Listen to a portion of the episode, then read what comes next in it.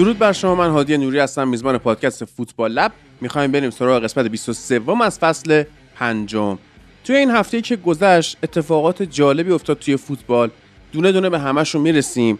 اول از لیگ انگلیس شروع میکنیم. خب مشخص بود، پیش بینی کرده بودیم که بازی لیورپول و چلسی یه بازی افتضاح عذاب در خواهد اومد که سف سف مساوی شد و حالا آیه لمپارد هم که اومده سکان چلسی رو به دست گرفته، توی اولین بازیش موفق شد به وولورهمپتون ببازه و حالا چلسی رو دقیقه میذاریم کنار، چون که این هفته هم با رئال مادرید توی چمپیونز لیگ بازی دارن.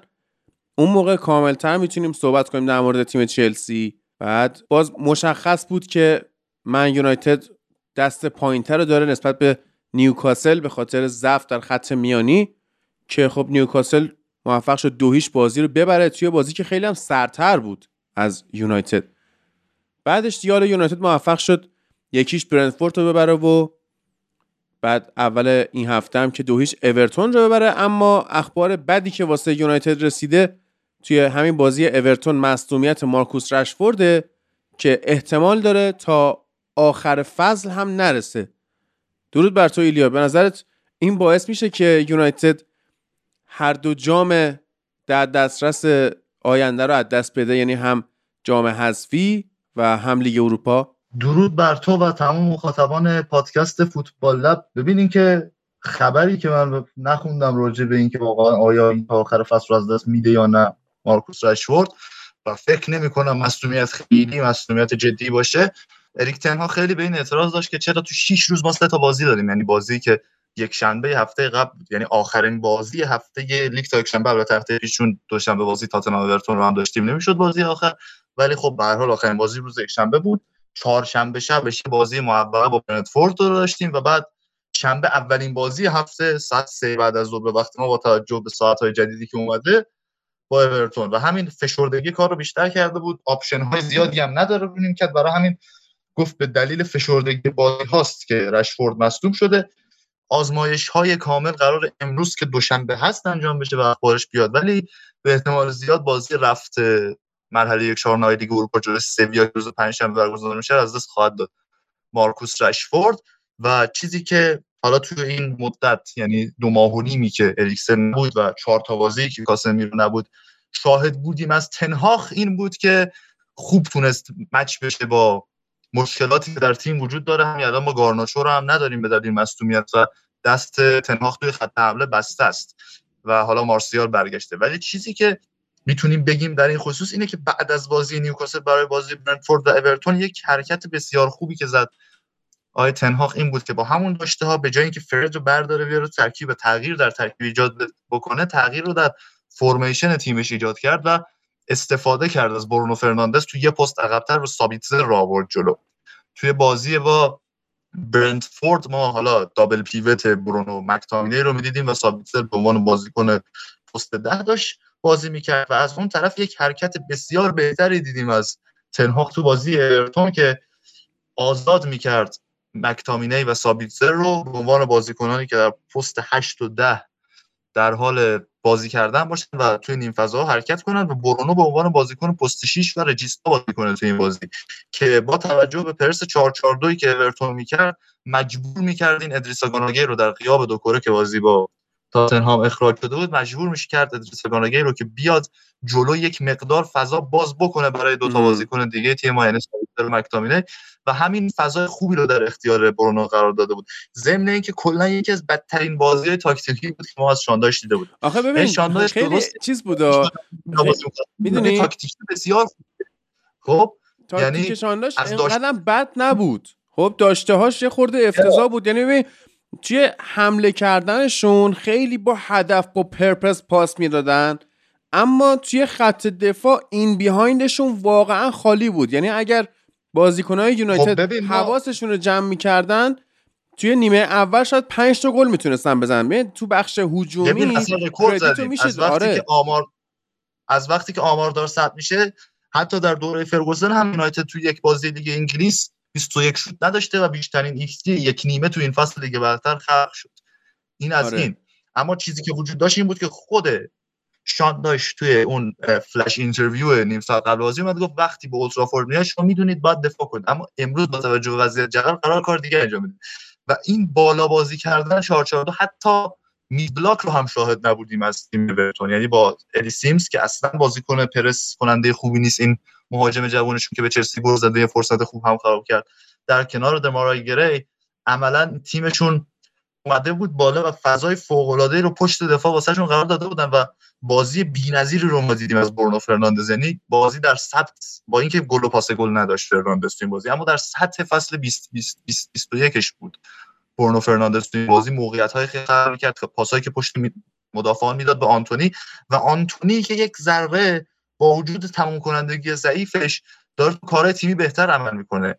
یعنی احساس میکنم توی فرار کردنهاش، توی حرکات در عرضش و تو تصمیم گیریهاش داره نزدیک میشه به سطح بازیکن خوب توی این لیگ، هرچند که خیلی با اون بازیکن تمام کننده‌ای که ما باید داشته باشیم فاصله داره.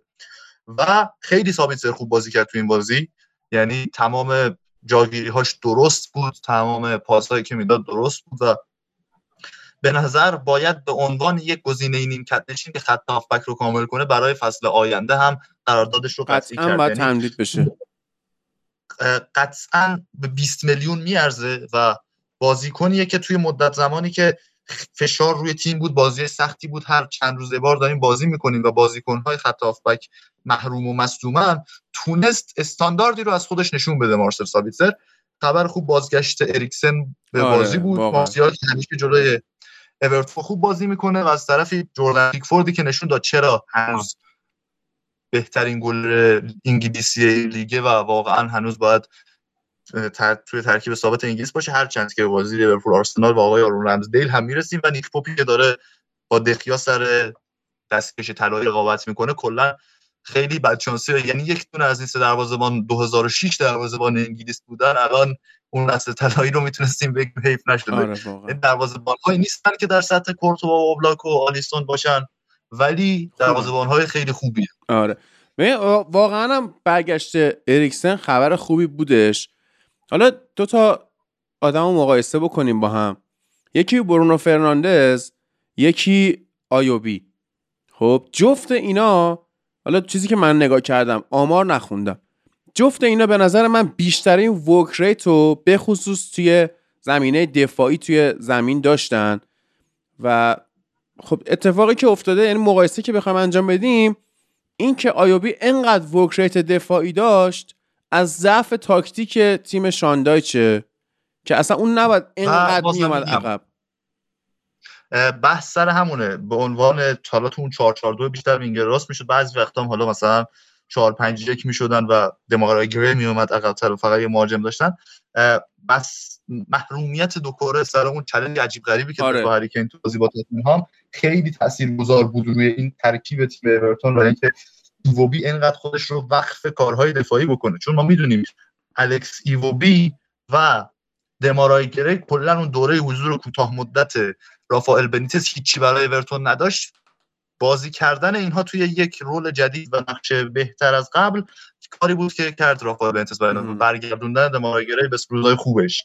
یعنی این کارهای مهمی بود که بنیتزی که ممکنه بره لستر سیتی و در کنار دین اسمیت یکی از گزینه هاست انجام داد برای اورتون.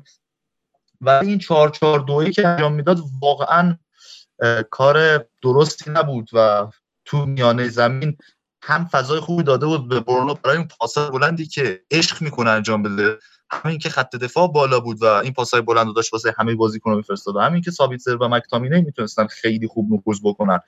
اسکات مک‌تامینی توی تیم تنهاخ امسال خیلی نقش‌های هجومی‌تر بیشتر رو دیدیم ازش، بازیکنی بوده که میدونستیم قبلا تو آکادمی مهاجم‌ها اینا بازی کرده، تو اسکاتلند هم وقتی بهش نقش هجومی‌تر میدن بهتر بازی میکنه، تو این فیفا چهار تا گل زد و توی این بازی هم با توجه به تاکتیک درستی که انجام داد و بعد از اینکه تاکتیک تو بازی نیوکاسل جواب نداد و تو بازی برنتفورد جواب گرفت، این استفاده درستی بود که از سابیتزر و مک‌تامینی شد. حالا ادامه بده، یه کوچولو هم در مورد خود بازی برنتفورد حرف هست. ببین اون نفر دومی که واکیت زیاد بود برونو فرناندز بود، به نظر من این خیلی خوبه، دمش کم واقعا انقدر داره تلاش میکنه کار میکنه، ولی به نظرم با این بازی‌های سنگین و فشرده این دیگه ضعف تاکتیکی تیم تنهاخ نبود، که استفاده درست تاکتیکی از برونو بود که خیلی باعث شد کار کنه، اما میتونه باعث خستگی و مصدومیت و از دست رفتن انتهای فصل بشه واسه یونایتد. یعنی آره اریکسن برگشته، کاسمیرو برمیگرده، قطعا یه مقدار فشار از روی برونو کمتر میشه توی بازی‌های آینده، ولی انقدرم دیگه فشار بیاری یه جایی بازیکن میگه خدافظ دیگه، مثل اون بازیکنای یورگن کلوپ که مثلا یه فصل فشار بیش از حد میذارن، یه فصل یهو خالی میکنن. بازیکنای یونایتد اینجوری نیستن. مثلا به چهار مقطع اگه فصل رو تقسیم کنیم، بازیکنای یونایتد مثلا کوارتر اول خوبن، کوارتر دوم بدن، دوباره کوارتر سوم خوبن، کوارتر چهارم بد میشن. و اگر این کوارتر چهارم این فصل رو یونایتد از دست بده، واقعا فصل ناامید کننده ای میشه، چون که میتونست خیلی بهتر از این باشه. ولی خب حالا میگم مصدومیت، فکر کنم یونایتد رکورد مصدومیت این بیشتر از صد و ده تا مصدومیت داشته این فصل یونایتد. درسته بازیش هم سنگین بوده، بیشترین بازی‌ها هم کردن، ولی خداییش بحث مصدومیت چلسی هیچی به چلسی لیورپول نمیرسه، به خصوص چلسی. یعنی آره چلسی بازیکن‌های کلیدی‌تری رو زیادت دست داد، ولی خب یونایتد تعداد مصدومیت زیاد بود. یه جای پاتر یه بازی داشت با سیزده تا بازیکن که مثلا هشت تاش فیکس بودن مصدوم. آره. بنده خدا دیگه نمیدونه باید چی کار بکنه. ولی ولی چیزی که بود اون چیزم اشاره کن دیگه، اینو اشاره کن که دوباره هری مگوایر فیکس بود، دوباره کلین شیت. یعنی اینو واقعا باید اشاره کنی. یکی از بهترین بازی‌ها بود که از مگوایر دیدیم، یعنی شاید بهترین بازی که من تو لباس یونایتد ازش دیدم امسال، و خیلی هم تعریف کرد بعد بازی سن‌هاخ ازش. خیلی جاگیری‌های خوب مثل همیشه ضربه سر اول میزد و خیلی کار درستی کرد. باز یک کردیت دیگه به تنهاخ که تو بازی که میدونست قراره با پاس‌های بلند پیکفورد بازیکن‌های مثل سیمز و مکنیل و اونانا رو صاحب توپ کنه، توی این بازی اومد میانگین قدی خط دفاع رو بالا آورد. و میدونیم هری مگوایر تو هر چیز ضعیف باشه سرهای اول رو خوب میزنه، که خوب هم زد. در کنار مارتینز خیلی کم نقص و بی اشتباه کار کردن، تو بازی‌سازی هم خوب عمل کردن. رفت سراغ این سه دو دو سه ای که ما داریم میبینیم تو خیلی از تیم‌ها که مالکان بازی میکنن توی این فصل. میبینید که بعضی وقتا و میساکا، بعضی وقتا مالاسیا میومدن به این برونو اضافه میشدن. دو تا بازیکن جلویشون سابیتزر و مک‌تامینی بودن، و ستای جلو هم سانچو، رشفورد و آنتونی، که سانچو هم با وجود این که هنوز به اون فرم ایدئال نرسیده، ولی پاسی که داد به مک‌تامینی سر گل اول نشون داد که هنوز اون خلاقیت رو تو بازیش داره و امیدواریم به بازی خوب. یه نیمه فوق‌العاده داشتیم مقابل برنتفورد، تیمی بود که به هر حال شانزده بازی بود یه باخت داشت. یعنی باید به این نکته توجه بکنیم، اون دامینیت دامینیتی که دیدیم مقابل برنتفورد تو نیمه اول، با همین تاکتیک عقب بازی کردن برونو و بالا بازی کردن بازیکن‌های خط حمله که برنتفورد رو حبس کرده بود توی نیمه زمین خودشون و عملاً هیچ شوتی نداشتن، باعث شد که برنتفورد هیچ حرفی برای گفتن نداشته باشه، حداقل تو شصت هفتاد دقیقه اول بازی مقابل یونایتد. در حالی که ما دیدیم چند روز بعدش چه بازی نزدیک و جذابی رو با نیوکاسل برگزار کرد و حیف که نتونست امتیاز بگیره از نیوکاسل. خیلی اون هم بازی خوبی بود. بله. بعد اینکه آقای چی؟ آه. آقای آبل فریرا مربی پالمیراس به اریک تن هاگ گفته خفه شو. یعنی به خاطر اینکه تن هاگ از فشردگی بازی شکایت کرده، این بهش گفته خفه شو و همینه که هست. بعد تازه ما نه بازی توی یه ماه داشتیم و اینم که حالا چیزه. بعد مربی پالمیراس باید من نمیدونم اصلا چرا. بعد حالا در راستای این خفه شو گفتن ها، من یه نکته اشاره کنم. ببینید شماهایی که فوتبال دنبال میکنید، طرفدار هر تیمی که میخواید باشید، من فکر نمی‌کنم هیچ تیمی توی فوتبال اروپا، اونایی که به حال دوستان شنونده ما طرفدارش هستن، وجود داشته باشه که از آکادمی خودش استفاده نکنه. و قطعا داشتن بازیکن آکادمی حتی اسکات مک‌تامینی باشه که ما میدونیم مثلا آدم کم عقل و کم خردیه یه مقدار، حتی اسکات مک‌تامینی شیرینی خودشو داره. این که آره این گلرخ نیستش مال تو سر صدا کنه، خب شیرینی خودشو داره و آدم لذت میبره از این که بازیکن آکادمی تیمشو میبینه. میگم حتی اصلا آکادمی اورتون باشه هیچ اهمیتی نداره. خب بعد بازیکن آکادمی رو باید چجوری باش رفتار بکنی؟ بعد نم نم بیای هی بازیش بدی، چند تا بازی بازیش میدی، بعد دوباره بازیش نمیدی، میذاریش کنار بمونه روی نیمکت، روی سکو بازیای تیمو ببینه، بعد تو تمرینا بیشتر با بازیکن‌های دیگه هماهنگ بشه، بعد دوباره میای هی بازیش میدی. خب بعد سعی کنیم به بازیکن جوون یه مقدار مسئولیت بدی. حالا اصلا تیمت هر جورم که داره نتیجه میگیره، یه مقدار مسئولیت باید بهش بدی و اجازه بدی که یه خودی نشون بده، اعتماد به نفس بگیره و سعی کنه توی زمین، توی بازی با تیم بزرگسالان، ضعف‌های خودش رو بشناسه، قوت‌های خودش هم بشناسه. اگه بازیکن آکادمی رو شما دائم توی تمرین‌ها نگه داری، تیم زیر بیست و سه سال، زیر بیست و یک سال نگه داری، هیچ وقت نمیدونی قراره از توش چی در بیاد. بعضی از آدم‌ها موتورشون زود روشن میشه، بعضی از آدم‌ها موتورشون دیر روشن میشه. اما اگه شما بازیکن آکادمی رو بیاری بالا، دو تا بازی، سه تا بازی بازی کنه و جوون هم هستش، اگه حالا یه خرابکاری بکنه، سوتی بده، اشتباهی بکنه، بگیری زیر بار فوش، به اندازه یه بازیکن سی ساله بهش فوش بدی، خب این اصلا چیزی از توش به قطع در نمیاد. خب پس رفتار صحیح با بازیکن آکادمی، بازیکن جوون اینطوریه و فشار زیاد باشه روش. خب چند نفر مگه توی دنیای فوتبال هستن که با فشار خیلی زیاد بتونن خودشون رو آداپته بکنن؟ مثلا یه دونه ما میتونیم امباپه رو مثال بزنیم، چون رونالدو رو مثال بزنیم، زلاتان رو مثال. چند تا مگه از این بازیکن‌ها داریم توی دنیا؟ بعضیاشون هم هستن خوب میشن، خوب میشن، بعد تو زندگی شخصیشون مثل میسن گرین وود خرابکاری میکنن. خب بعد حجم باز علیه اینا میاد، در حالی که باید حمایت بشن این بچه‌ها. حالا چرا اینا رو مطرح کردم؟ ما اون قسمت قبلی که کلاسیکو داشتیم، من با اشکان نشستیم به صحبت کردن. من از قصد از اشکان پرسیدم که کلاس چندی؟ گفت کلاس دوازدهم. خب حالا بچه اطلاعات خوبی هم داره، عشقش هم داره، طرفدار هست، دید فنی داره، دید به حواشی داره، میاد صحبت میکنه، حالا چرا تا سوتی میده. خب به قول این دوستان نسل جدید، توی کامنت ها پر از هیت نسبت به اشکان. خب در حالی که بچه چیکار کرده؟ مگه اومده حرفش زده، حالا حرف اشتباه زده، منم اونجا بالا سرش بودم، سوتیشو گرفتم، اصلاحش کردم، کمکش کردم. خب اگه این نحوه برخورد از طرف شماها باشه توی کامنت ها با بچه های جوون، خب هیچ وقت از اینا هیچی در نمیاد. خب جوون مگه مثلا ایلیا اوایل که اومد، مگه مثلا چیز، مگه آلن شیرر بود، مگه چه میدونم کیه این تحلیلگر، بگو حالا هر کی هستن. خب مگه من از روز اول گری لینکر بودم مثلا؟ خب اگه قرار باشه شما از روز اول هر کسی میاید بگیرید دهنش سرویس کنید، خب نمیشه که چیزی ازش در نمیاد. جان توی این چیز از توی این هیتا در نمیاد همون.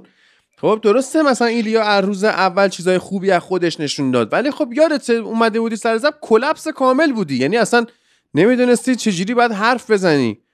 خب هم من شرمنده میشم دوستان برن اوایل فوتبال لبو گوش کنن، هم تو شرمنده میشی دوستان برن اوایل حضور تو رو گوش بدن، مثلا اوایل حضور هر کی. ولی اگه مثلا از روز اول به ایلیا فوش میداد، این بچه چیا و ایلیا کی بود؟ شانزده سالش بود اومد تو فوتبال لب، حتی کلاس دوازده بیا پانزده و نیم، حتی کلاس دوازده هم نبود. خب ما چیکار کردیم؟ ما آوردیم تو آکادمی، هی بهش فرصت دادیم، یه بار گذاشتیم نیمکت، دوبار گذاشتیم نیمکت، بعد مرخصی استعلاجی واسه کنکور گرفت، رفت برگشت. خب ما فرصت دادیم، هم من فرصت دادم، هم شما شنونده ها فرصت دادید که از توش چیز در بیاد. الان در اومده. خب الان یه موقع میشینه تحلیل میکنه، من مجبورم بهش پیام بدم که بابا انقدر نگو، مثلا حرفای من موند، مثلا همه رو گفتی برای خودت، مثلا ماها با هم دعوامون میشه. تو اپیزود قبلی کدوم بازی بود داشتیم صحبت؟ بازی سیتی بود، سیتی و لیورپول بود، داشتیم صحبت میکردیم دیگه، که مثلا اون به من گفت گفت تو چرا همه حرفا رو زدی؟ با هم بحث میکنن که مثلا منم میخوام مسابقه میدیم. خب ولی مثلا شما با اشکان این کارو بکنید، هیچ وقت توش رضا در نمیاد، هیچ وقت توش امین در نمیاد، مازیار در نمیاد. مگه مثلا امین و مازیار اوایل حضورشون چی بودن؟ الان فقط یه نفره که هم کیفیتش همونجوری مونده، محفله. و محفل واقعا اسکات مکتامینه، هیچ چیز دیگه ای نمیشه بهش گفت. بنده خدا رو محفل واقعا هم مثل اسکات مک‌تامینی، یعنی اگه چیز باشه نیاز به این داره که یعنی واقعا از لحاظ اطلاعات و چیزی که فرمی که ارائه میده خوبه. کامنت اومده بود فقط اون بحث اسکات مک‌تامینی هست که یهو خطا میکنه، یهو آره. از فکرش استفاده نمیکنه، اینم از صداش استفاده نمیکنه. یعنی اگه محفل از صداش میتونست استفاده کنه و کار هم داریم میکنیم روی این قضیه، خیلی همه یه سر ریتم محفل الان میشه. چرا محفل تو اپیزود نیست؟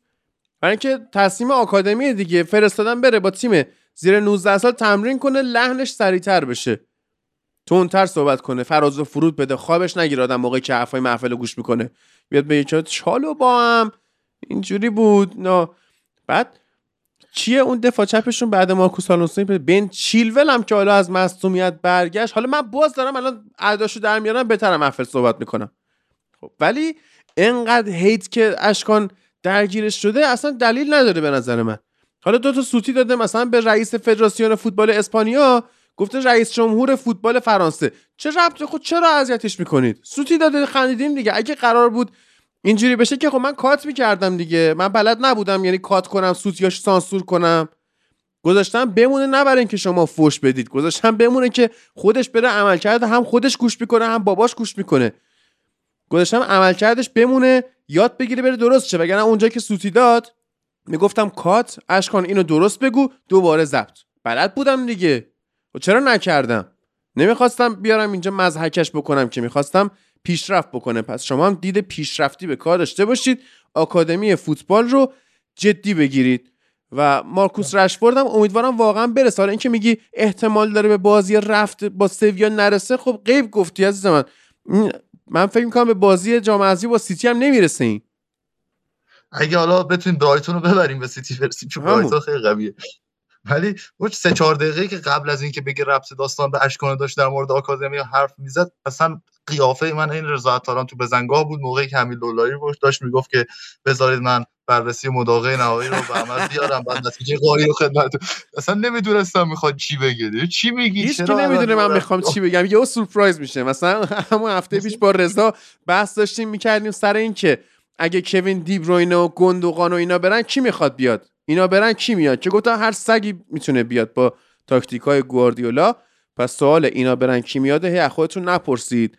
و اصلا در راستای گواردیولا باید بگم که یورگن کلوپ از باختش به گواردیولا یه درسی گرفت، تو بازی با آرسنال من پیاده کرد. یعنی آرنولد آورد دابل پیوت کنار فابینیو قرار داد، بعد جردن هندرسون و کرتیس جونز و مثل دیبروینو گوندوغان گذاشت تو پست هشت و ده هیت برن تو نیم فضاها و اینا بزنن. و خب این یه عملکرد هجومی جدید بود از یورگن کلوپ که باعث شد با ایکس جی چهار و نیم تقریبا حتی فکر میکنم رکورد این فصل خودشون رو زده باشن دیگه، درسته؟ بله قطعا رکورد این فصل خودشون رو زدن. خیلی میشه در مورد این بازی صحبت کرد، یکی از بهترین و جذابترین بازیایی بود که میتونستیم ببینیم. حتی خیلی بهش گفتن مچ آف سیزن، حتی میشه مچ آف سیزن هم گفت.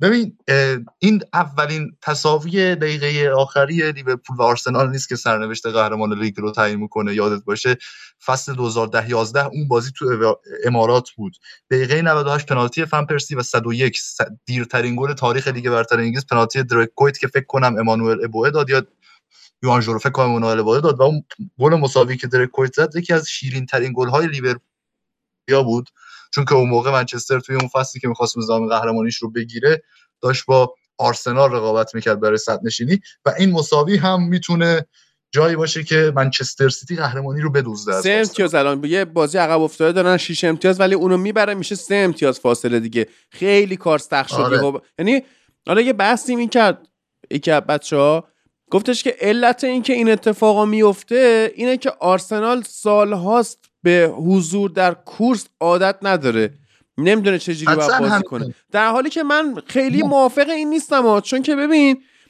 اولا که خب عملکرد ویلیام سالیبا به قطع میتونست از گابریل ماگالایش بهتر باشه. خب یه مقدار اینو باید بهش فکر کرد. دو اینکه اصلا این تاکتیکی بود که یعنی تاکتیکی کلوپ پیاده کرد با سه نفر از عقب بازی رو شروع کنه، آرنولد رو بیاره دابل پیوت و هندرسون و کرتیس جونز برفست جلو.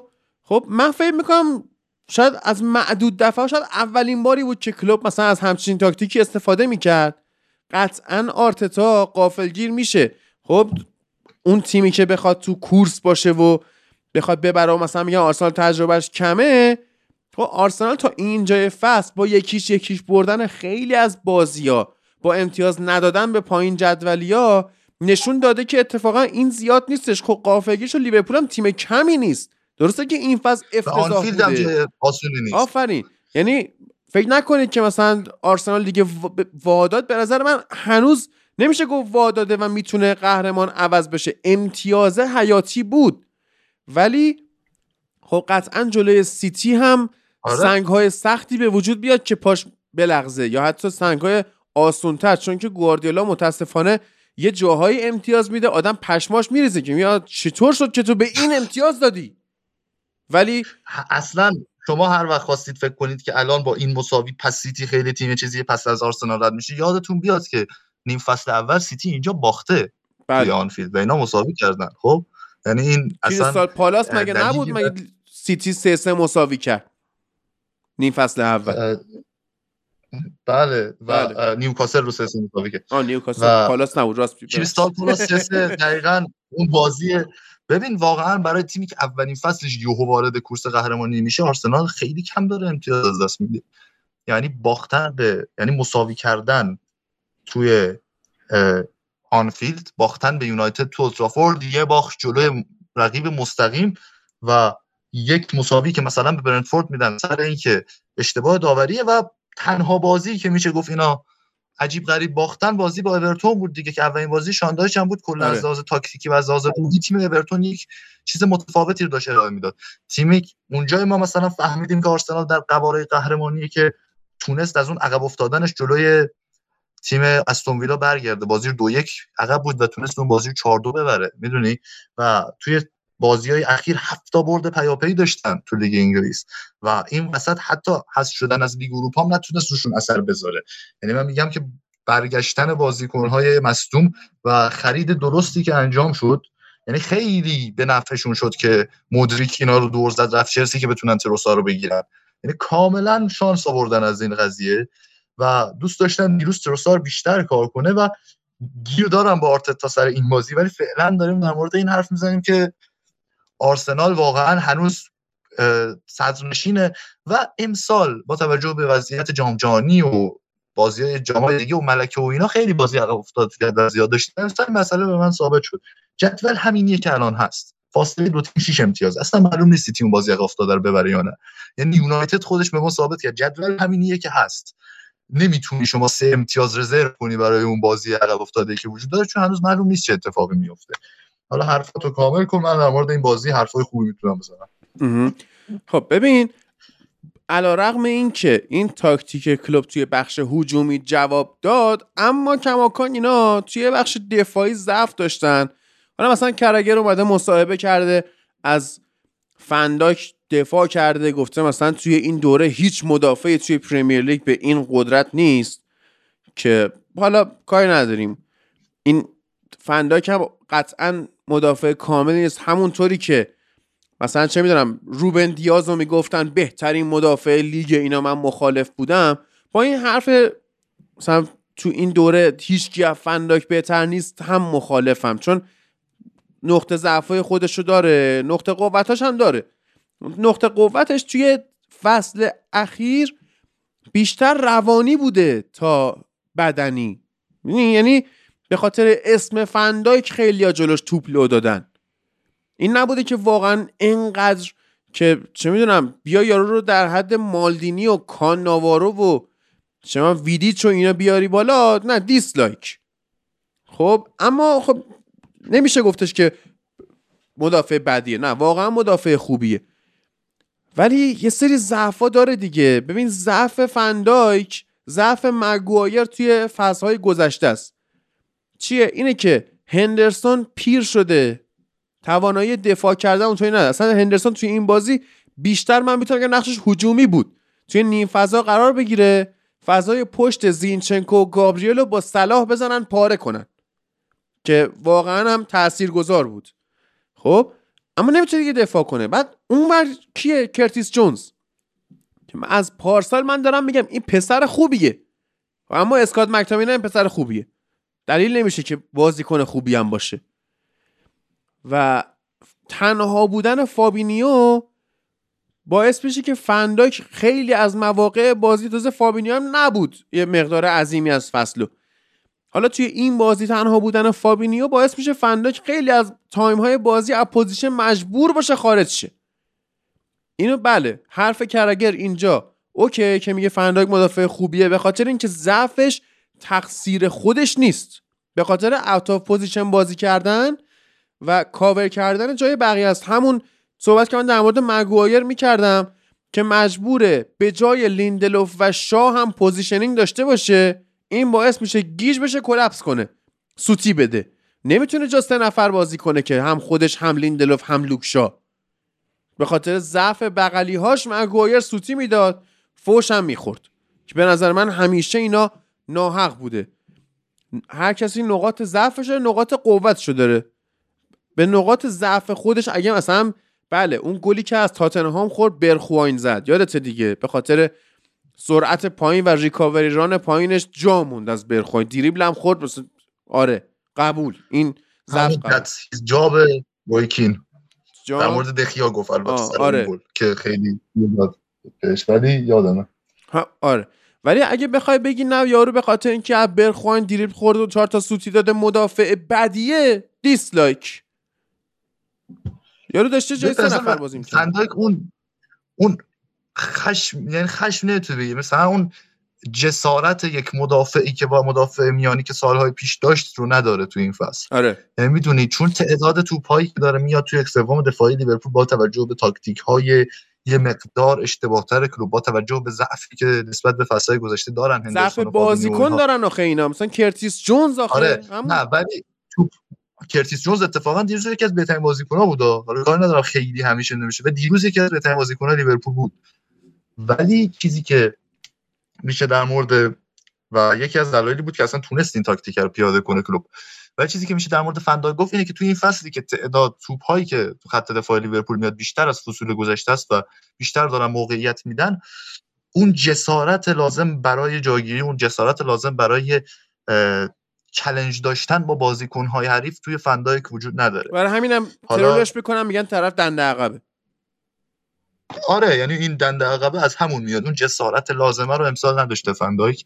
توی دوتا گل بازی دیروز میبینیم، گل اول که خب اصلا خیلی چیز جالبیه، اوایل بازی بازی هنوز شکل نگرفته، از اون طرف ما میبینیم که جای جسوس مارتینلی عوض شده، یعنی مارتینلی اومده نه داره بازی میکنه، جسوس رفته وینگر چپ، یه دونه فاز سریع حمله برمی‌داره، آرسنال میاد و باز همون چیزی که تو بازی سیتی گفتم و خودت هم الان اشاره کردی، این که جاگیری نامناسبی که هندرسون و فابینیو به دلیل تاکتیک کلوب دارن باعث میشه این از پوزیشن خودش خارج بشه.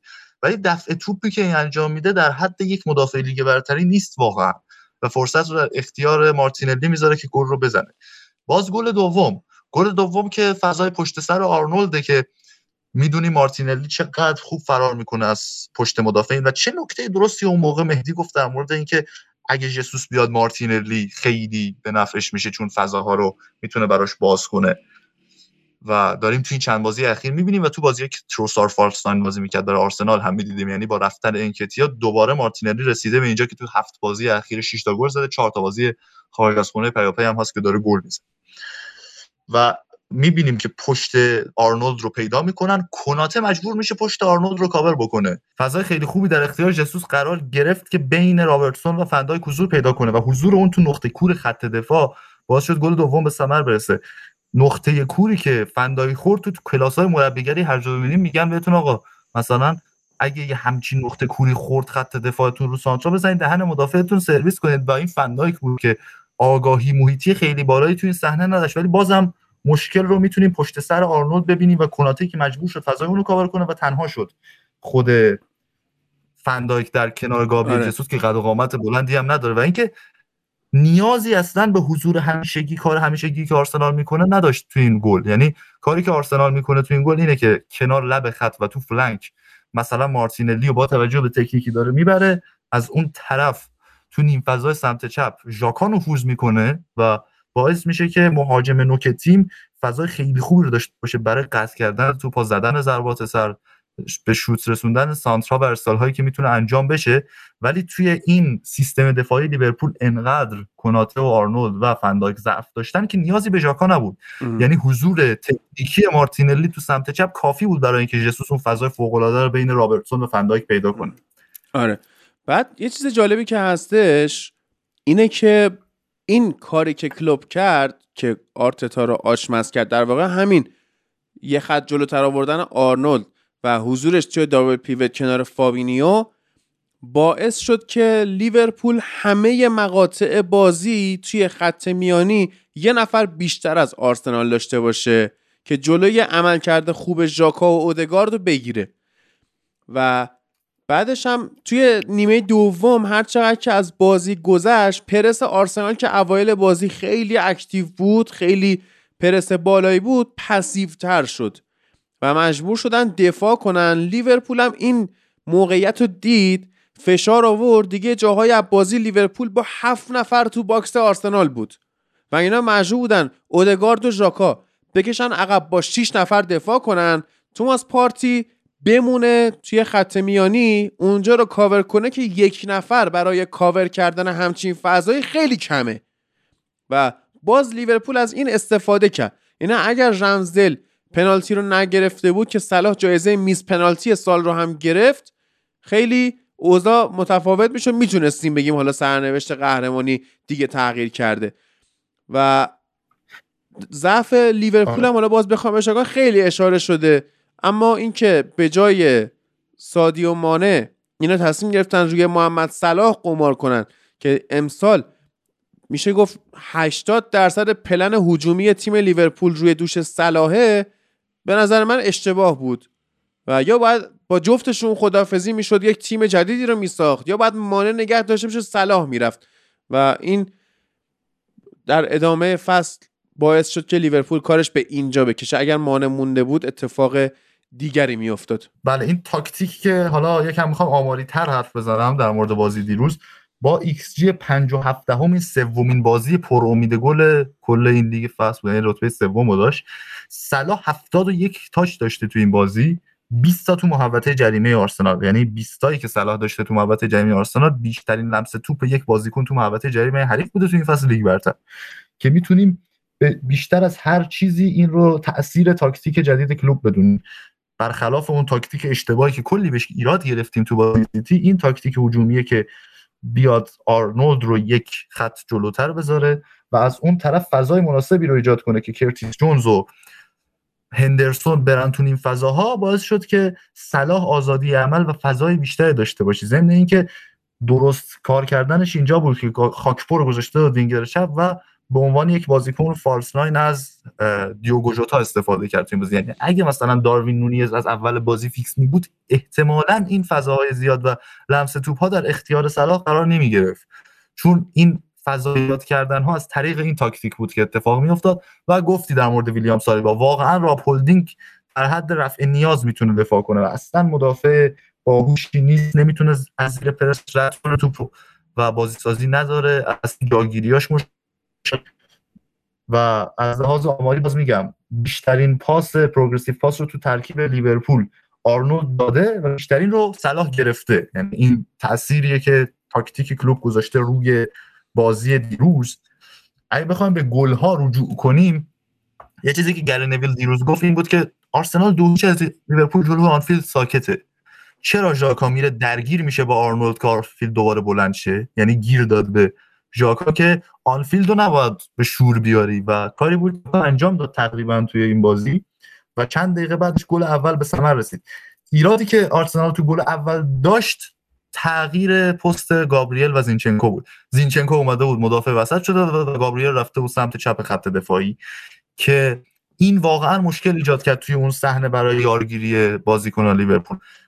حضور به موقع هندرسون و کرتیس جونز تو این فضاهای چپ و راست، توپی که به خوبی قطع کرد و آگاهی محیطی بالای صلاح که توپ رو اومد قطع کرد رو تیر دو که بماند. اما به دلیل اینکه زینچنکو دا جاش با گابریل عوض شده بود، زینچنکو توانایی یارگیری نفر به نفر اونجوری مثل مدافعین میانی تخصصی رو نداشت و فضا دادن و گابریل هم تو سمت چپ خط دفاعی اون آگاهی محیطی لازم نداشت که نذاره صلاح از پشت سرش حرکت کنه و گل اول رو بزنه. و همین باعث شد نیمه دوم بازی با همون فشاری که گفتی از سوی لیورپول آغاز بشه. یه گیری که آرسنال توی این بازی، آرتتا به نظرم توی این بازی داشت، این بود که میتونست از جورجینیو استفاده کنه. آفرین. اصلا توی این بازی واقعا واسه نیمه دوم لازم بود که جریان بازی رو بگیره دستش، برتری عددی توی خط میانی بیشتر کنه. واقعا باید جورجینیو بازی میکرد.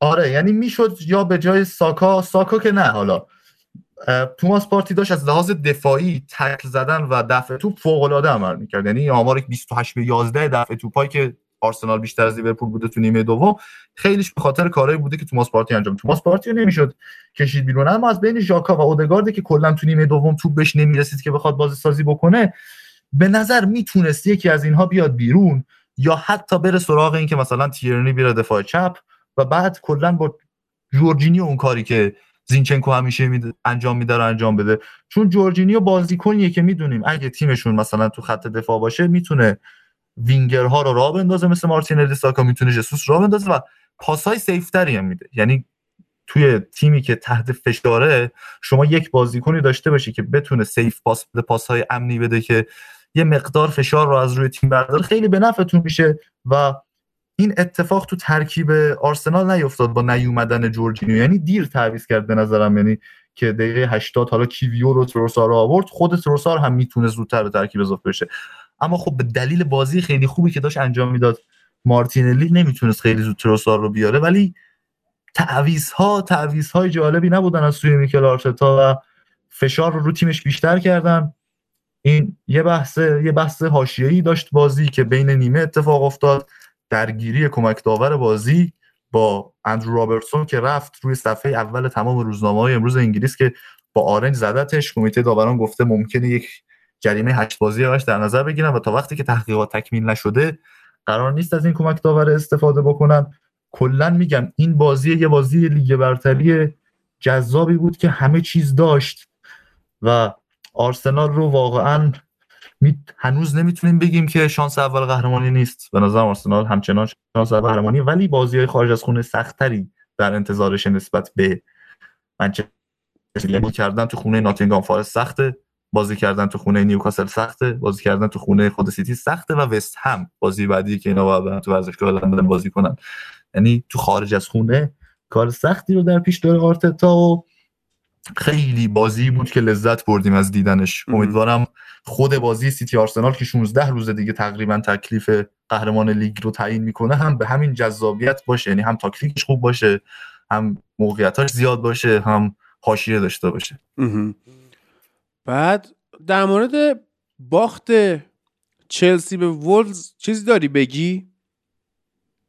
به اون بازی، حالا اون موقع خیلی شش تا بازی داشت برگزار میشد همزمان ساعت پنج و نیم شنبه، بعد از بازی که یونایتد با اورتون داشت. داشتم همه رو دنبال میکردم و در در یک طرف دیگه هیچی رو دنبال نمیکردم دیگه، یعنی همه رو داشتم جست و گریخت میدیدم. دو تا بازی خیلی جذابتر از اون وجود داشت، یعنی تاتنهام برایتون که عملاً به دلیل اشتباهات داوری تاتنهام برد برایتون رو تو روزی که برایتون خیلی داشت بهتر بازی میکرد و فرداش دوباره هاوارد به برایتون برای دومین بار در این فصل اسخای کرد، قبلش هم سر داوری بازیشون با پالاس ازش اسخای کرده بود. و بازی برنتفورد نیوکاسل که اول اونی گل زد، گلش مردود اعلام شد، بعد اولین پنالتیش از دست داد بعد از چهار سال، باز خودش اومد پنالتی دومش رو گل کرد. نیمه دوم یهو ورق برگشت، نیوکاسل دو تا گل زد، بعدش یه گل دیگه هم زد، سه تا باز اونو وی آر رد کرد و خیلی بازی جذاب و عجیب غریب بود برنتفورد و نیوکاسل که متاسفانه نیوکاسل برد و رتبه سومو نگه داشت. اما بازی وولز و چلسی چیزی که هست، یه گل خوشگل دیدیم از ماتوسونز و اینکه واقعا من این تصمیم مدیران چلسی رو نفهمیدم کلا و از این بدتره. یعنی اگه من طرفدار چلسی بودم واقعا خودکشی میکردم وقتی میفهمیدم که مثل این که تاد بولی بعد از موضوع بعد از مشورت با جیمز کوردن رفته فرانک لمپارد رو برگردونده به نیمکت چلسی. یعنی واقعا حاضرم مگوایر کاپیتان تیمم باشه، حاضرم چهار تا به برایتون چشه مگه مگوایر از برنتفورد بخورم و حاضر نیستم جیمز کوردن سرمربی تیممو تعیین کنه توی این وضعیت. و چلسی یک موقعیت هم مقابل تیم وولز نداشت، هر چقدر که اون بنده خدا برونو سالتور جلوی لیورپول بازی خوبی رو داشت انجام میداد. حالا درسته که چهار تا بازیکن اصلیش گذاشته بود کنار کلوب تو اون بازی که یک شوکی بهشون وارد چه قبل از بازی آرسنال و بعد از اون نمایش بد جلوی سیتی، ولی بازی خوبی داشت میکرد چلسی و به خاطر فرصت سوزی بازیکن‌های مثل فیلیکس و هاورتس و کوواچیچ بود که نتونستن لیورپول رو ببرن و لمپارد اومد با یه سیستم چهار سه سه که اصلا جواب نداد، مواجه کرد تیم وولز و وولز خیلی راحت این بازی رو برد، اصلا اذیت نشد و نمیدونم واقعا چی بود داستان اومدن فرانک لمپارد به چلسی و میخواستن احتمالاً یکی بیارن که آشنا باشه و اینو تا آخر فصل ببره تیمو و قطعاً میبازه به رئال مادرید دیگه. آره هیچ چیزیش نیست اگر اثر پادکست نذارم. یه چیز جالبی که وجود داره اینه که تاتنهام هاتسپر میتونه رتبه سوم چهارم رو تعیین بکنه چون که به صورت متوالی با نیوکاسل و یونایتد بازی داره. خب بله بازیش با یونایتد هم آره. توی لندن، بازیش با نیوکاسل توی خونه نیوکاسل و اتفاقا خیلی این سه هفته خیلی مهمه چون بعدش با لیورپول بازی میکنه. یعنی میتونه دقیقاً میتونه چیکار کنه، میتونه دوازده امتیاز فاصله هست بین لیورپول و یونایتد. آره باز هنوز میتونیم هنوز نمیتونیم بگیم لیورپول کاملا رفته بیرون از کورس سهمیه. میتونه یونایتد و نیوکاسل رو ببره بعد بیاد به لیورپول ببازه که خودش سهمیه رو از دست بده دوباره. یعنی خیلی اتفاقای چون تاتنهامه و از تنها تیمی که همچی اتفاقی برمیاد تاتنهامه، همونجوری که تو سالهای پیش آره. میومد از سرنوشت قهرمانو عوض میکرد، دست خودش هم موز میگرفت میرفت آخر فصل. آره فقط هم یه بازی آسون دارن توی تقریبا میشه گفت ادامه فصل، یعنی همین بازی بعدیشون که تو خونه با بورنموث، بعد اون نیوکاسل، بعد یونایتد، بعد لیورپول، کیرست نه برزیل هزار و نهصد و هفتاد رو در خونه دارن، کریستال پالاس رو هایتسون، بعدش استون ویلا اونای امری، برنتفورد و لیدز. من عذرخواهی میکنم از خود آقای روی هایتسون، خانواده محترم ایشون، تمام طرفداران کریستال پالاس در سراسر لندن هومه که اومدیم ازش انتقاد کردیم بعد از بردن لستر، هیچ کس نمیتونه تو لند رود پنج تا گل بزنه به لیدز، یعنی خیلی کار عجیب غریبیه و من عذرخواهی میکنم از هر کسی که فکر میکرد روی هایتسون واقعا مربی خوبی قرار بشه در کریستال پالاس. هایتسون نه هایتسون با او نوشته میشه. این یه نکته. دو اینکه بشین تا گنده استاد در بیاد. اگه من بیست و پنج ساله دارم فوتبال نگاه میکنم اصلا به روی هایتسون هیچ کردیتی نده، عذرخواهی هم نکن، پر رو روی موضع خودت وایسا و بگو این خراب میکنه. این توصیه من به تو.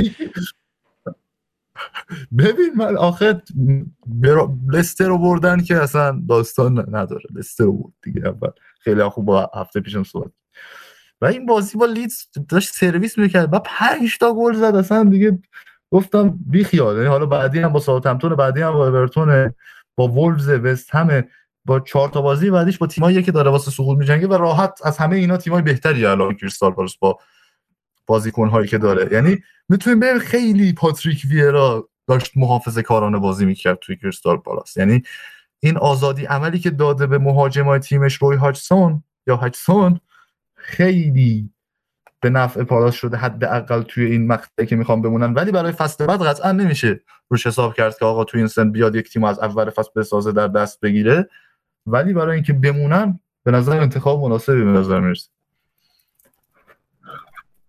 بله فکر کنم صحبت در مورد پریمیر لیگ تمومه، چیز خاصی نداره دیگه. بعد وایسیم هفته های آینده. بازی یونایتد چلسی هم که خب پستپون میشه، معوقه میشه، میریم واسه اف ای کاپ. آها یه نکته کوتاه هم من فقط بگم، یک شانسی من میتونم به آرسنال بدم واسه این که حفظ بکنه جایگاهشو، اینه که لیگ اروپا حذف شده و بازی اضافه توی پنجشنبه ها نداره، اما منسیتی از چمپیونز لیگ حذف نشده، از اف ای کاپ هم حذف نشده. منسیتی تعداد بازی بیشتری داره، هرچند که اسکواد پر و پیمونتری داره، ولی استراحت کردن آرسنال و هفته یه دونه بازی کردن میتونه واقعا بهش کمک کنه توی این مسیر. این هم هست و به هر حال البته چیزی که ما از مثلا تیم گواردیولا دیدیم توی دوره‌ای که مثلا میومد به سیتی، به رئال با اون وضعیت عجیب غریب دقیقه نود میباخت و توی فصلی که واقعا همه احساس میکردن قهرمان چمپیونز لیگ میشه اونجوری هست میشد، بعدش میومد پنج تا گل میزد تو بازی دیگه. یه تیم گواردیولا آره. حرفا سرش نشد چند سالی که ما دنبال کردیم منچستر سیتی رو، ولی باز میشه دو این قضیه موند. یه چیزی که گفتی فرناندز ممکنه از اول صحبت گفتی چون حالا به فشرده آره. رسیدیم بس گفتی فرناندز مثلا ممکنه بگه خداحافظ و اینا، تو همه بازی‌های لیگ این فصل نود دقیقه بازی کرده دیگه و از دخیام توی تمام مسابقات بیشتر بازی کرده فرناندز. این بده بودن که آره بهش گفته بودن که آقا خسته نمیشه هر سه روز یه بار دای نود دقیقه بازی میکنی، کسی هم نیست جاد بازی کنه و کاپیتانی و دای پست‌های مختلف بازی میکنی. گفته بود من بچه بودم رو آسفالت پنج ساعت در روز بازی میکردم هر روز، این که واسه من چیزی نیست. بله درود بر ایشون. هفته پیش صحبت کردیم که این با این هفته بوندسلیگا خیلی مهمه. دورتموند موفق شد اونیون برلین رو ببره، بایر مونیخ هم موفق شد فرایبورگ رو ببره، اما بایر مونیخ به همین فرایبورگ تو دی اف بی پوکال باخت مثلا و اونجا رو باره. از دست داد دیگه. حالا کماکان بایر صدر جدول با پنجاه و هشت امتیاز، دورتموند دوم پنجاه و شش امتیاز، اونیون برلین پنجاه و یک امتیاز. این اونیون برلین از دست داد دیگه، هر چیزی که میتونست به دست بیاره از دست داد. یه ال کلاسیکو داشتیم توی نیمه نهایی دوره تو دوره برگشت نیمه نهایی لیگ اروپا که این به بعد آره دیگه لیگ اروپا شده کوپا دل ری واسه یونایتد، اون مر شده لیگ اروپا. بعد لیگ اروپا میگفتیم لانا دل ری از لیگ اروپا حتی میتونم بگم سلنا گومز که بیلبوردش هم مشاهده شده این چند روزه.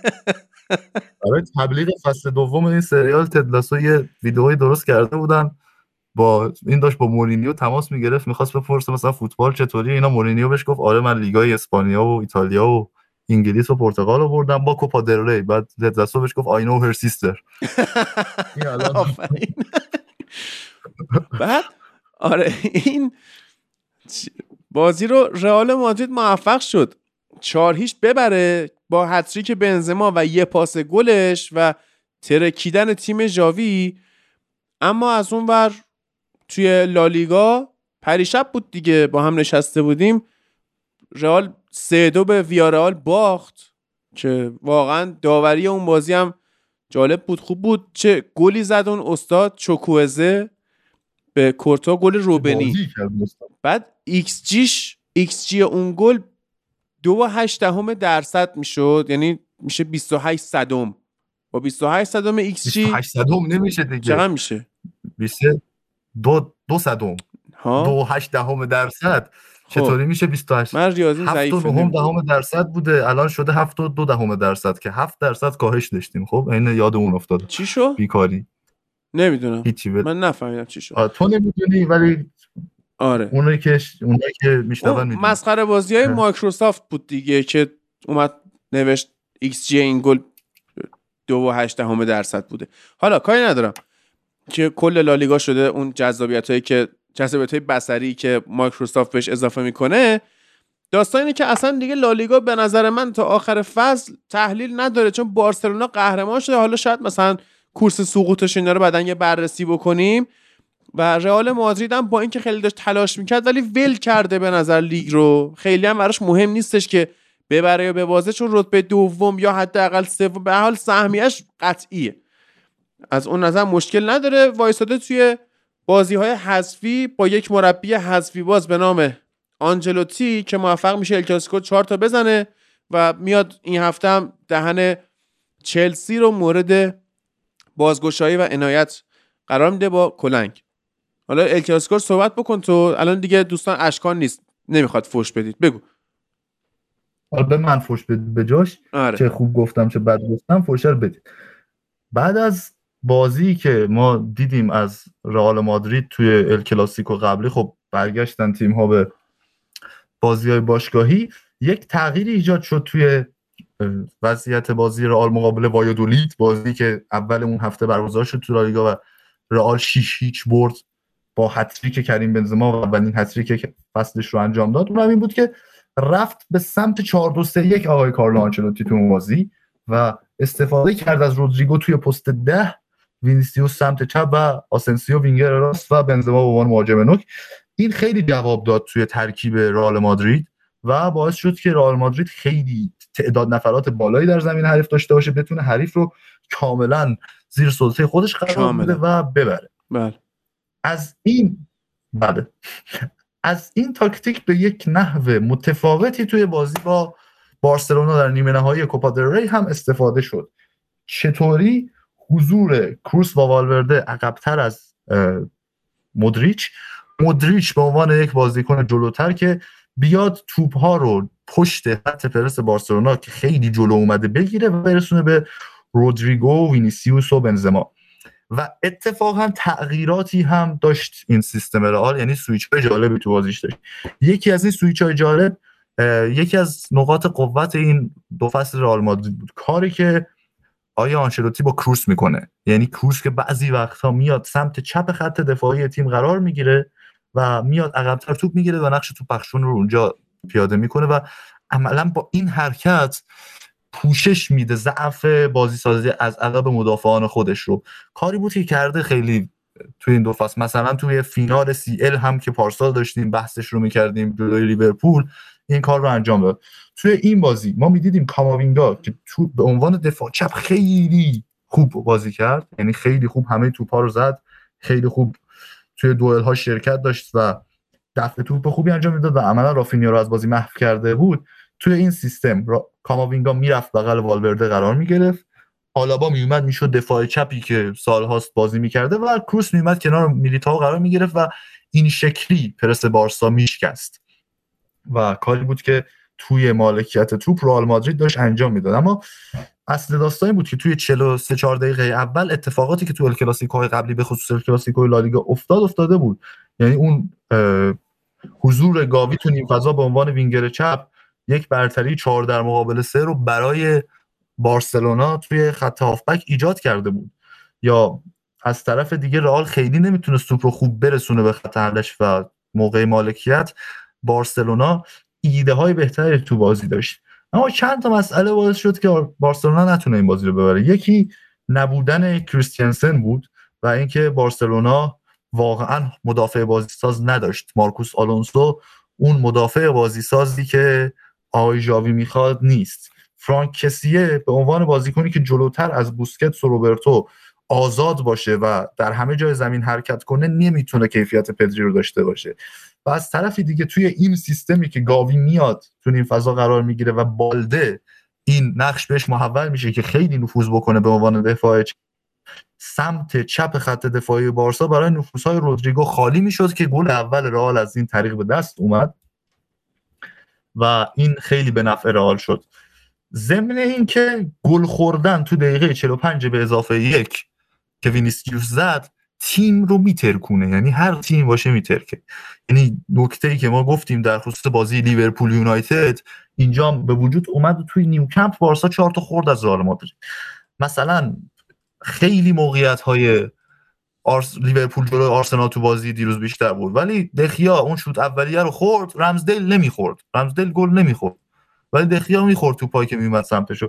اینم هم همین شد دیگه. دقیقه چهل و پنج به اضافه یک، لحظه آخر نیمه اول، برخلاف جریان بازی که بارسا از لحاظ تاکتیکی خیلی داشت مسلط‌تر بر بازی بازی میکرد، وینیسیوس گل رو زد و نیمه دوم رئال اومد و از فرصت‌های خودش استفاده کرد. خیلی اتفاقات ریزی تعیین کرد چه چی تو این بازی رخ بده. گل دومو بنزما رو ببینید، همه کار میتونه با توپ بکنه ولی چه بغل پایی میزنه به گوشه دروازه تر اشتگن. خیلی هنرمندانه این گل رو زد.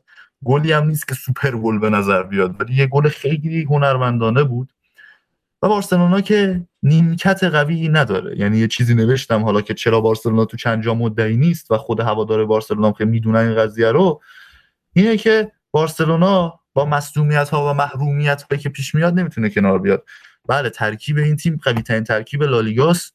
ژاوی هم از لحاظ تاکتیکی بازی به بازی و سال به سال داره پیشرفت میکنه و نشون داده که باید بهش اعتماد کرد. یعنی هیچ طرفدار بارسلونا، من نمیپذیرم این حرفو که بخواد بر اساس عملکرد ژاوی تو لیگ اروپا، لیگ قهرمانان بگه که نباید به ژاوی اعتماد کنیم. نه، ژاوی توی یک فصل نشون داد که میشه بهش اعتماد کرد با توجه به ساختار دفاعی که تو لیگ درست کرده و این اختلاف امتیازی که ممکنه امشب به پانزده برسه.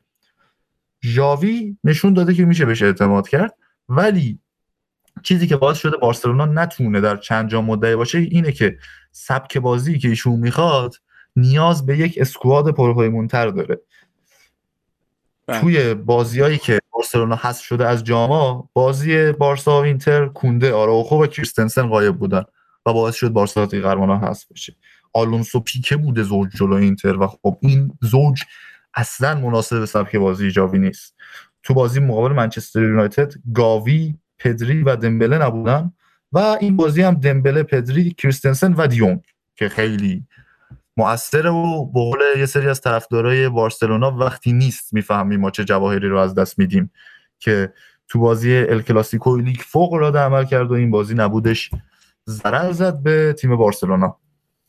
بله، عرض به خدمت شما که بالا من که در مورد این بازی صحبت ندارم، قطعا ندیدم این بازی رو به خاطر اینکه اون تایم یونایتد اصلا من رفته بودم اصفهان خورش ماست بخورم و یکی از مخاطبای عزیزمونم دیدم اونجا، آقای علیرضا رو، خیلی هم بهمون خوش گذشت، هم کلیسای وانک رفتیم، هم رفتیم خورش ماست خوردیم، بسیار چسبید و نظر دیگه ما هر سال نظر داریم ما رمضان بریم اصفهان با بدبختی خورش ماست گیر بیاریم. خب تایم عادی برو و چرا حتما باید بذاری ما رمضان که همه جا بسته است بری؟ ولی خب حالا بعد یه تیمی هستش که من الان میگم ایلیا ای تونستی بگو این چه تیمیه. تیمیه که توی در واقع یک لیگ چهارده تیمه هشتمه، تفاضل گلش هم منفی شیشه، هشت تا برد داره، پنج تا مساوی، نه تا باخت، بازی آخرش هم برده. این چه تیمیه؟ یک لیگ چهارده تیمه هشتمه. بعد تو لیگ اروپاست؟ نه. نه خیلی دلش میخواد تو لیگ اروپا باشه اما نمیتونه.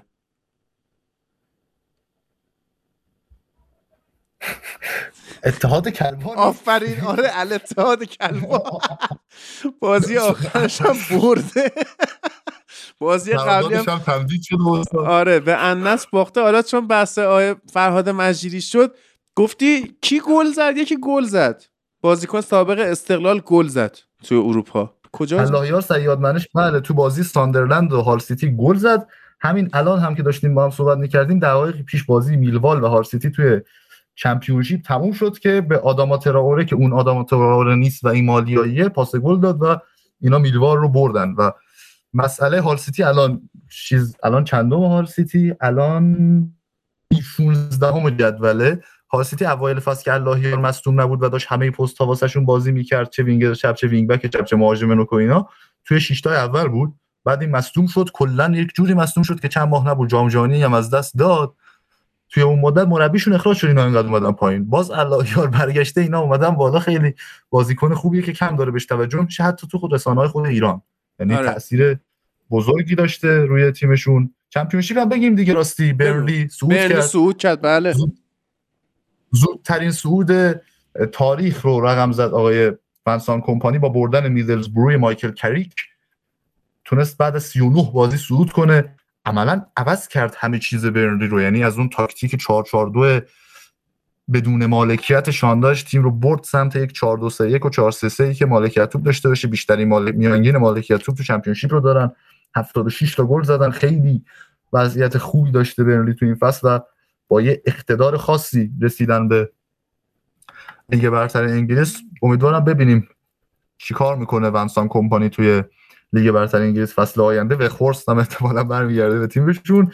الان شفیلد یونایتد دوم، میدلزبرو با نتایجی که تو هفته‌های اخیر گرفت احتمالا تو اون پلی‌آف تموم میکنه و نمیتونه ران عجیب غریب مایکل کلیب که تیم رو از نزدیکی منطقه سقوط رسوند به دوم رو تکمیل کنه. یه یه هفته‌ای به صورت موقت توی رتبه دوم بودن، اما شفیلد یونایتد با مربی تقریبا ناشناسش آقای پل هکینگ باتم که قبل از این توی یعنی زیر پادشاه، آره، اگه اگه سال هزار و چهارصد خورده ای بود میلادی منظورمه، الان یارو یه نقش دیگه ای داشت توی دنیا به جای سرمربی شفیلد یونایتد. آره آره، ته پادشاه انگلستان بود. آره آره، الان شفیلد یونایتد میاد بالا و امیدوارم ایدرزبرو اون تیم باشه که از پلی‌آف بیاد بالا و مایکل کریک رو هم در کنار ورسان کمپانی فصل آینده تو لیگ ببینیم. کلا همین امروز دوشنبه تمام بازی‌های سطح‌های پایین انگلیس برگزار شد، یعنی جمعه همه بازی‌های چمپیونشیپ و لیگ وان و لیگ دو نشنال لیگ برگزار کردن، الان هم همش داره برگزار میشه. کیران مکنان خیلی دوست دارید بدونید کجاست، نه سومه، یعنی خیلی هم احتمال داره بیفته توی چمپیونشیپ. سالفورد سیتی گری نویل اسکولز اینام خوبه وضعش توی لیگ دو و الان هفتمه، میتونه بیاد لیگ وان. و آقای راب مکلهنی و رایان رنولز هم بازی شش امتیازیشون امروز با فرگوسن هم ویدیو کال کردن. آره چون اولین بازی مسخره بازی دوستانه یونایتد مقابل اینها برگزار میشه توی تور پیش فصلشون. سه دو ناتس کانتی رو بردن و دارن صعود میکنن. فر... بن فاستر رو از یوتیوب برداشتن آوردن دوباره توی فوتبال، عالی شد. بن فاستر در حالی که یوتیوبر و پادکستر بود با اینها قرارداد امضا کرده و برگشت به فوتبال و الان داره تو آخرین بازی فصل نشنال لیگ بهشون کمک میکنه. حالا داریم اینا رو میگیم، یه حرف جالبی هم بزنم. اگه شما امروز برید توی انگلیس یک تیم فوتبال تشکیل بدید و هر سال صعود کنید، یعنی هر سال رو صعود کنید، نوزده سال طول میکشه که به پریمیر لیگ برسید. بله. خیلی کار سختی، خیلی خوبه.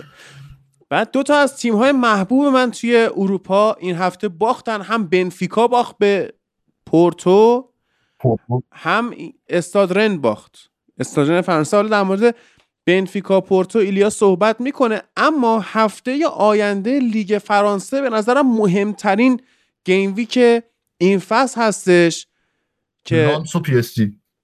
آره، پاریس سن ژرمن تو زمین خودش از لانس رده دومی پذیرایی میکنه و استاد رن، تیم مورد علاقه من، با اون رمز که مربیش فوتبال منیجر بازی میکرده، این دوتا هم با هم بازی دارن و بسیار هفته آه. جالبیه. شنبه هفته آینده لیگ فرانسه قطعا خواهیم داشت. مارسی هم یک شنبهش با تروا بازی میکنه. من سعی میکنم واسه هفته آینده امیر محمد رو بیارم یه صحبتی بکنیم. این هفته این فصل راجع به لیگ فرانسه صحبت نکردیم. این دوتا بازی این هفته بسیار جالب و مهمن. اما پورتو رو اگه خواستی بگو. حالا لیگ فرانسه که جالبه، این آقایی که ویل استیل سی ساله بلژیکی انگلیسی که فوتبال منیجر بازی میکرده تو بیست و یک بازی اخیر یه باخت داشته با درخشش فلوریان بالوگان، مهاجم قرضی آرسنال که صدر رنکینگ رو گرفته تو گلزنای لیگ فرانسه و خیلی جالبه عمل کردی که داشته. لانس هم همین الان از فصل پیش که هفتم شد یه امتیاز بیشتر داره تا همین جاش و تیم دوم جدول در کنار مارسی. پورتو و بنفیکا، خب پورتو خیلی با توجه به بازیکن‌ها که از دست داد و اینکه به یه بنبست تاکتیکی خورده بود این فصل با کنسیسا، خیلی بازی‌های زیادی رو داره گیر میکنه و ضعیف عمل میکنه. چی شد؟ کنسیسا به تیم‌های حریفش کنسه میده. خب هیچ کس نفهمیدیم چی بود از مخاطبا، فقط کسایی که با ما مافیا بازی کردن فهمیدن. آره اختلاف در امتیازی بود با بنفیکا تو سر، با این گلی که مهدی طاهر میزد به هفت امتیاز رسید و یه شانسایی داره. اما بنفیکای روجر اشمیت خیلی تیم بهتری از پورتو توی این فصل و پورتو با نبودن بازیکن‌های بزرگش به مشکل خورده. بنفیکا قبل از بازی با اینتر این باختو داشت در حالی که اینتر هم نتونست با درخشش اوچوا سالرنیتانا رو ببره و دو تا تیم توی وضعیت نامناسبی به این بازی میان، برخلاف بازی همزمان که چقدر دوست دارم ببینم بازی فردای بایرن و منچستر سیتی چی میشه. خیلی دوست داری ببینی نه؟ آره من سری آ ایتالیا رو اصلا صحبت نه که حواسمون نبود، دایورتش کردیم. سری آ که اینتر هیچی، بعد یوونتوس خیلی جالبه. یوونتوس بیست امتیاز ازش کم شده، منتها انقدر تیم‌های بالا سریش باختن باز دوباره اومد رتبه هفتم. یعنی خیلی جالب از صد. حالا ناپولی که بذار کنار، از لاتزیو دوم جدولی یوونتوس بیشتر برد داره، یعنی لاتزیو هفده تا برد داره، یوونتوس هجده تا. این خیلی جالبه.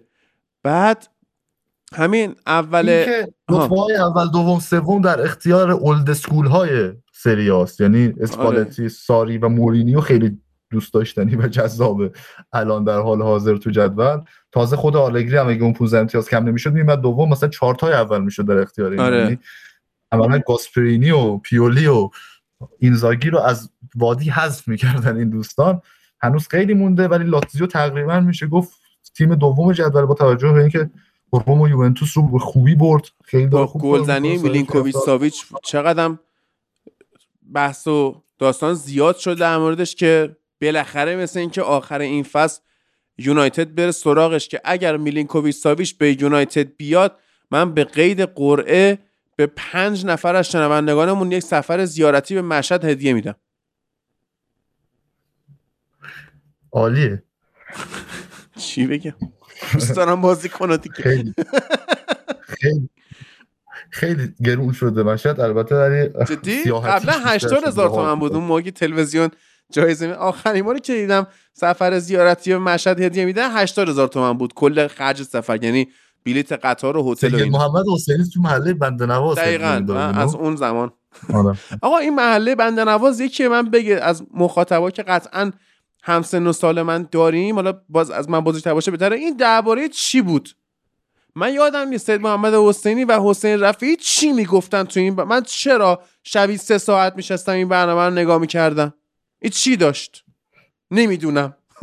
خب بگو. با این خبرهای هیجان انگیز به نظرم وقتشه که بعداً بیشتر به سری آ بپردازیم و میپردازیم قطعاً، مثل فرانسه که گفتیم. آره این آخه چیزم بازی, بازی اینتر و یوونتوس جالب بود دیگه، فقط توی کوپا ایتالیا که تاش دعوا شد هزار نفر اخراج شدن. من به سهن زنگ زدم آره. بیاد سر زب نتونست بیاد، وگرنه صحبت می‌کردیم. آره دو هفته بعد خلاصه دو تا بازی مهم وجود داره، ناپولی یوونتوس، روم آتالانتا. اون موقع میشه صحبتایی کرد و حتی برگشت خود چیز هم میتونیم تحلیل کنیم، برگشت یوونتوس اینتر توی کوپا ایتالیا بازی مهمی خواهد بود.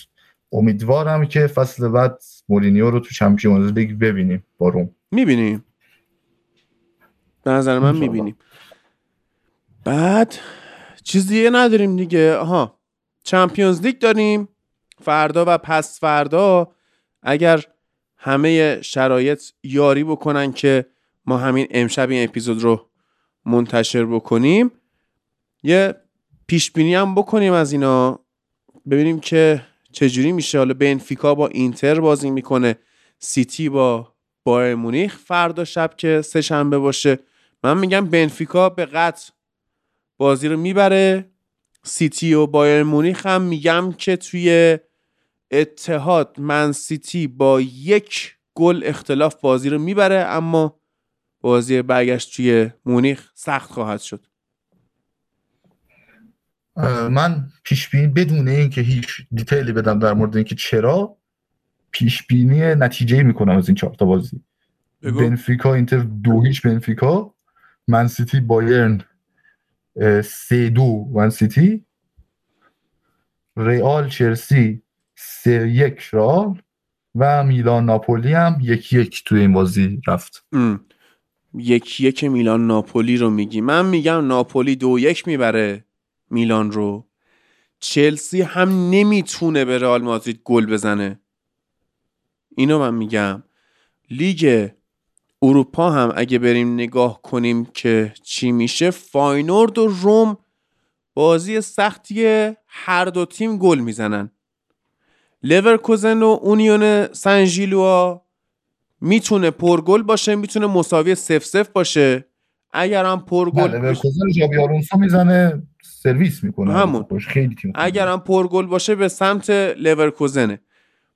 اون وقت یوونتوس و اسپورتینگ لیسبون اصلا قابل پیش بینی نیست. من یونایتد سویا رو من میگم برد با اختلاف دو گل یونایتد توی اولترافورد. اگر اشفورد برسه و نمیدونم مربی جدید سویا رو خیلی از اش اطلاعاتی نداشتیم، حالا خیلی کم اومده و قبلا هم حالا مثلا مربی آلاوز و بیبار و لوانتو و ساسونا و اینا بوده، خیلی مربی بزرگ است ولی خوب خوب تونسته این تیمو از پایین جدول بیاره بالای مقدار. اما چیزی که هست اگه رشفورد نرسه کارمون سخت میشه جلوی متخصصین لیگ اروپا و یه برد با اختلاف دو گل بهترین اتفاقی که میتونه بیفته. یوونتوس هم اسپورتینگو میزنه اصلا شک نه. توی لیگ کنفرانس هم دو تا بازی مهمه، خنت با وست هم که من میگم برد با اختلاف یک گل برای وست هم لخ پوزنان با فیورنتینا که فکر کنم یک یک مساوی بشه. زشت ترین احتمال ممکن هم قهرمانی بازل توی این رقابت هست. گزینه اول من واسه قهرمانی قطعا وست همه، اگر نشد ترجیح میدم آلکمار هلند قهرمان شه. فیورنتینا هم هوادارهای بدبخت خوبی داره که میتونن خوشحال بشن از قهرمانیشون با فرم ایدئالی که الان گرفتن، که خیلی تعداد بازی پشت سر هم بردن، ده تا بازی پشت سر هم بردن تا اینکه این هفته با اسپتزیا مساوی کردن. میرن با لخ پوزنان بازی کنن که اینو قطعا میزنن، یعنی احتمالاً از بین فیورنتینا وست هم انتخاب بشه قهرمان این فصل لیگ کنفرانس. اعتماد کردن مدیرای وست هم به آیه دیوید مویس بعد باخت پنج یک به نیوکاسل که خیلی ضعیف بازی کردن، تونستن فولامو ببرن. فولامی که میدونیم خب هشت بازی در اختیار نداره. میتروویچ میتروویچ رو به خاطر حرکتی که زد جلوی یونایتد و عملاً فولام از اون کورس لیگ کنفرانس و لیگ اروپا حذف شد. یعنی الان باز برایتون، برنتفورد، لیورپول رو داریم بیشتر توی اون مقطع از جدول و فولامی که نزدیک بود حذف شد، ضمن اینکه استون ویلا هم داره اضافه میشه. فکت اینکه از وقتی اونای امری اومده فقط آرسنال و سیتی از ویلا امتیاز بیشتر گرفتن فوق العاده است و بیشترین امتیاز خارج از خونه رو هم امری گرفته از زمانی که اومده توی لیگ انگلیس و این هفته هم دو هیچ ناتینگهام فارست رو برد. نمیدونم چرا کسی کاری بهش نداره، فوق العاده است آقای اونای امری. و همین. آره این هفته پنجشنبه هم ساعت دوازده ظهر اون اون نمیشه، یونیون مجدلیه با دپورتیو پریرا بازی میکنه که دپورتیو پریرا قطعاً پریرا فامیلی یه بنده خداییه تو لیگ کلمبیا، خب قطعی مافیاس. من به شما میگم این آدم مافیاس، کوکائین فروشه، رفته برای خودش تیم زده. یونیون مجدلیه مسیحیای کلمبیان. خب این فکت جالبه. امروز آها امروز بیست و چنده، بیست و یک فروردینه، من نمیدونم، من فکر کنم تاریخ‌های میلادی برد یا چهاردهم یا پونزدهم اردیبهشت توی باغ کتاب با یک ایونت خفن منتظر فوتبال لب باشید. حالا این که تاریخ دقیقش چجوریه و اینا رو قطعا خیلی سریع بهتون اطلاع رسانی خواهیم کرد وقتی هماهنگیاش انجام بشه و به قطع بهتون میگم کیف خواهید کرد اگر تشریف بیارید. و من سعی میکنم حتما، چون بلیط فروشی احتمال خیلی زیاد از سینما تیکت انجام میشه، واسه مخاطبای فوتبال لب من کد تخفیف بگیرم که لذت شو ببرید. و یک مژده هم واسه دوستانی که تهران نیستن یا خارج از کشور هستن اینه که باز به احتمال زیاد با توجه به زیرساختایی که دوستان عزیزمون همکارای خودم در واقع فراهم کردن، این ایونت رو شما میتونید به صورت لایو استریم هم مشاهده کنید. بلیت لایو استریم میخرید به جای بلیت حضوری، میتونید از سراسر دنیا نگاه بکنید. بسیار جالب خواهد بود و الان یه چند وقتی هستش که ما داریم در واقع سناریوی این رو مینویسیم.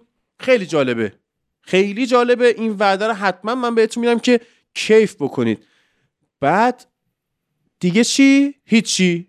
اگر از محتوای این قسمت ها راضی هستید میتونید از طریق صفحه فنزون سایت فوتبال لب از ما حمایت مالی کنید. با این خبر هیجان انگیز وقتش ازتون خداحافظی کنید.